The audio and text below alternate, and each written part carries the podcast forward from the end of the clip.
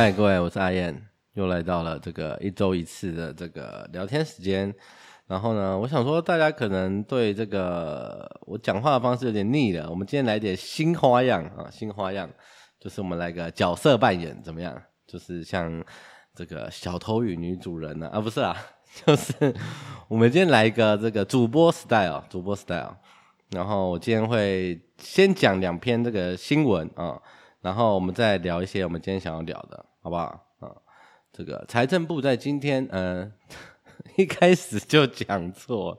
财政部在十一十一号的时候公布啊，三月出口三百五十二亿美元，年减十九点一趴，连七黑，首季年减十九点二趴，是金融海啸以来最深跌幅。其中各货类仅矿产品维持正成长，电子零组件等六货类跌幅均为金融海啸以来最重。财政部预估，今年前三季出口仍在隧道中，但减幅会逐渐缩小。可是啊，至少要到第四季才会逐渐反转。十一大出口主要货类中，三月嗯，仅矿产品为连续第二个月正成长，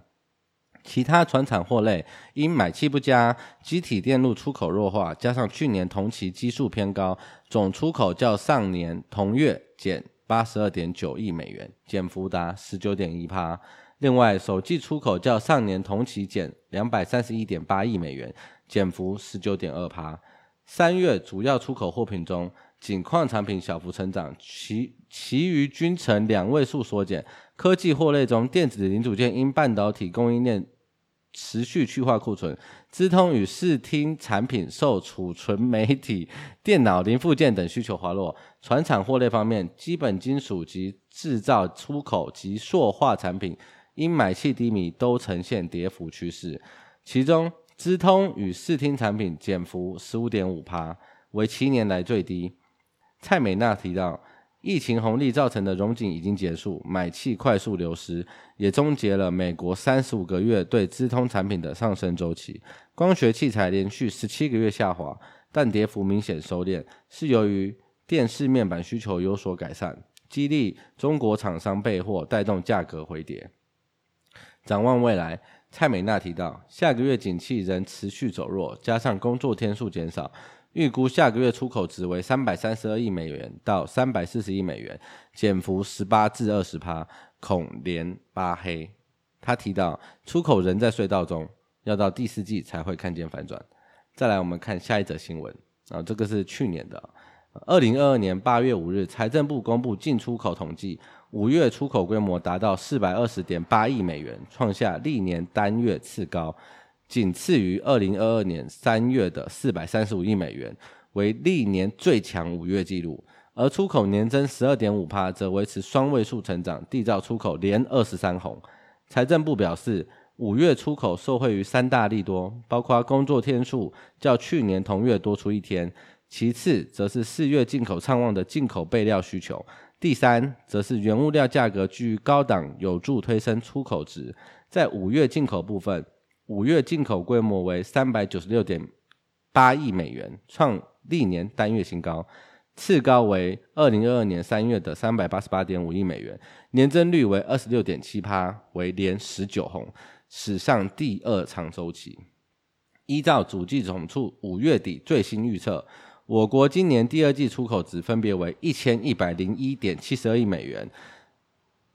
呃，涨幅达二十点一六趴。若按照其预测，目前四月出口值为四百一十四亿美元，五月则为四百二十点八亿美元，预计六月出口规模上看四百二十三亿美元，有机会再创历年单月次高水准。啊，这个是以上两则新闻呢，一则是前两天，哎，前天昨天呐、昨天十一号。然后另外一则是去年的八月五号，哦，大家有没有发现一件事情？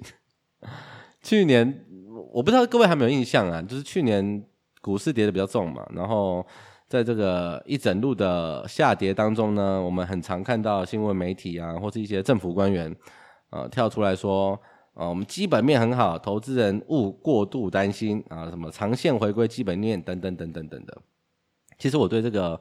啊，没有什么意见呢。我觉得长线回归基本面这个是大家都知道的事情，那重点是多长啊，多久啊，多深，对不对？这个才是重点嘛。那现在大家看到基本面这么差啊，也也不能说这么差，就是不好不好嘛。对不对？那那那现在怎么办？难道现在就要卖掉吗？可是你回头来看股市，你会发现，哎，去年一直跌，然后基本面还是很好，那它在跌什么？当然是跌未来不好嘛，对不对？那现在基本面不好，那它在涨什么？当然是讲未来可能会好嘛，对不对？所以，呃，我觉得不管投资啊还是交易啊，我觉得预期别人的预期是很重要的。就像是我之前看了一本书啊，里面有提举了一个例子，我觉得蛮蛮贴切的。他说，呃，我们想象一下，假设有个报纸啊举办了一场选美的比赛，然后他要求民众呢从一百张的面孔里面选出六张最具魅力的脸孔，然后你要猜。猜中六张最受欢迎面孔的人，你就能得到大奖啊！如果是你的话，你会怎么选？啊，你可能会选这个看起来很正的，或者看起来很大的，眼睛很大的，又或者是这个身材很好的、顺眼的啊，等等等之类都有可能，对不对？但是这项任务其实不是要选出呃可能最漂亮的，或是最有魅力的，而是要选什么？你要选其他人认为最具魅力的脸孔，你这样才能得到大奖啊！你不是挑你自己喜欢的去选就好，你要去选别人大多数人都可能会喜欢的那个人，你才有可能得到大奖嘛。因为他是说你要选到最受欢迎的人，对吧？所以我觉得投资其实也是这样子的概念啊。成功的投资是预期别人的预期，就像是呃，如果假设你是个农夫好了。如果务农的运作方式跟股市一样的话，那农夫会怎么样？农夫会在上午、下午下雨的时候卖掉农场嘛？啊，等到下午太阳出来的时候再把农场买回来嘛？啊，如果我们没有事先做到这件事情，我们会刚好整个相反，那就可能看着啊基本面很好就一直买，然后基本面不好又跟着卖，然后结果呢？结果一个不小心怎么样？刚好就是追高杀低。但是光预期别人的预期，然后做。预期未来的交易听起来好像很简单，但是我觉得中间还有一个很很重要的一个过程，这嗯很多时候是大部分人都会忽略掉的，就是你在预期未来的时候有一个重点，就是你必须要先能够度过现在，因为如果连现在你都撑不过去的话，那你很可能就等不到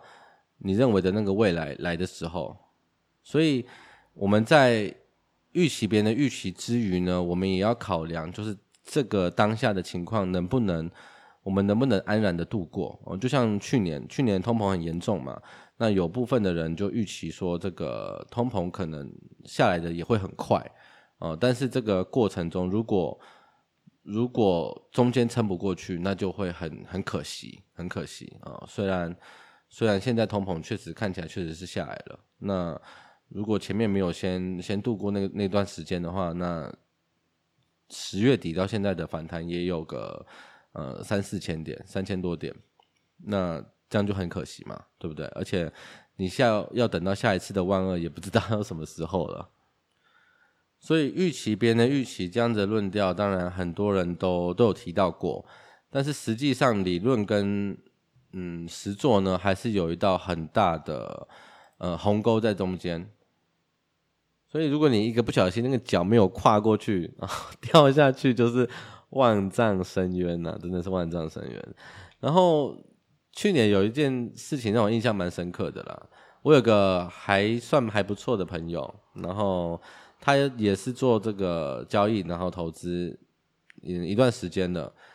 但是在去年七八，哎，我记得好像是八九月的时候了，八九月的时候没有聊。然后他蛮沮丧的，他跟我讲，他说他研究了这么久，好几年了，但是在二零二二年的时候呢，他觉得他浪费了很多时间。我问他为什么，然后他跟我说，他花了这么多年，结果一年就几乎回到原点，那他还不如一开始就无脑的买指数就好了，什么事情都不要做，无脑买指数就好了。那他累积到今天。他的报酬，他的绩效一定是超过他这么努力的择时，这么努力的选股之类的。他觉得很很感叹这件事情。但是如果换个角度想，嗯，以去年的情况来说，从一万八跌到一万二，如果你是没有什么经验的人，你是听别人说，嗯，无脑买零零五零啊，无脑买指数就好啦，什么也不用想啊，定期定额啊，app 删 app 删掉啊的那样子的人的话，我我当然不是说这样不好，其实我也蛮认同这样的方式，就是如果你真的不是很有兴趣在做功课，也不是很愿意花时间心力在这上面的话，我觉得那是一个很不错的方式，而且那样子已经可以打败很多人了。但重点是，如果你没有，如果我这个朋友他没有这样子的经验。他遇到他只是单纯的呃定期定额五零零五零这件事情就好，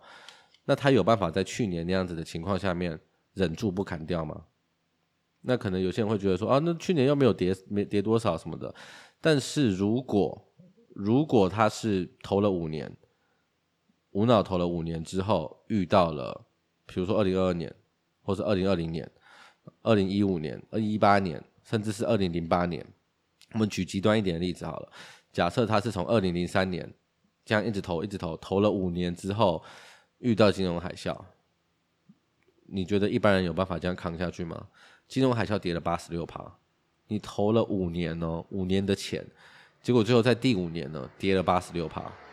我相信很多人应该是受不了的啦。如果你没有真的有一些嗯比较受用的经验的话，我觉得这样子的打击是。是会把很多人打出原形的，就是我只要定期定额买大盘，呃，睡醒数钱，忘忘忘记持有这件事情，我就一直放着就好了。我觉得这是太太过于理想化了。所以虽然我这个朋友跟我聊，他说他觉得浪费了很多时间在做功课，然后在主动投资这件事情上面，那我听了也觉得很。很可惜啊！第一点就是，虽然虽然他去年的绩效非常的不好，但是我觉得这样的经验是不会白费的。就算就算他去年因为去年的关系他放弃了，好，他以后再也不主不主动投资，也不择时，呃，也不选股，什么都不做了，他就是单纯买大盘。我觉得也绝对比他一开始就买大盘还要好，因为他很有可能投了五年之后，最后一次的某一次的大跌，呃，全部砍掉。那反而更惨，他花了更多时间，所以我觉得很多时候我们不能单纯的以当时的结果来看，来看说这样子的决策、这样子的判断是不是对的，其实还是有很多很多因素在里面啊。